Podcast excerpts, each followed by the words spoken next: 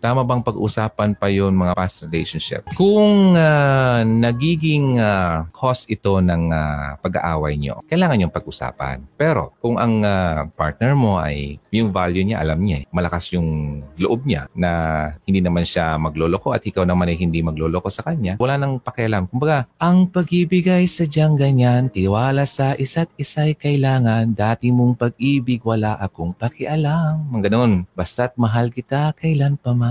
Kanta yan.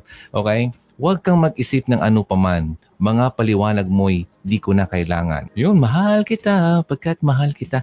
Ganun. Kapag mahal ka na ng lalaki, di na kailangan yun eh. Dati mong pag-ibig, wala na siyang pakialam dun. Pero sabi ko nga, if it affects your relationship now at nagbibigay ng uh, friction, pag-usapan nyo. I-clear nyo sa bawat isa na wala na talaga yon. So, dun ang papasok yung pwede yung pag-usapan yung past. Alright?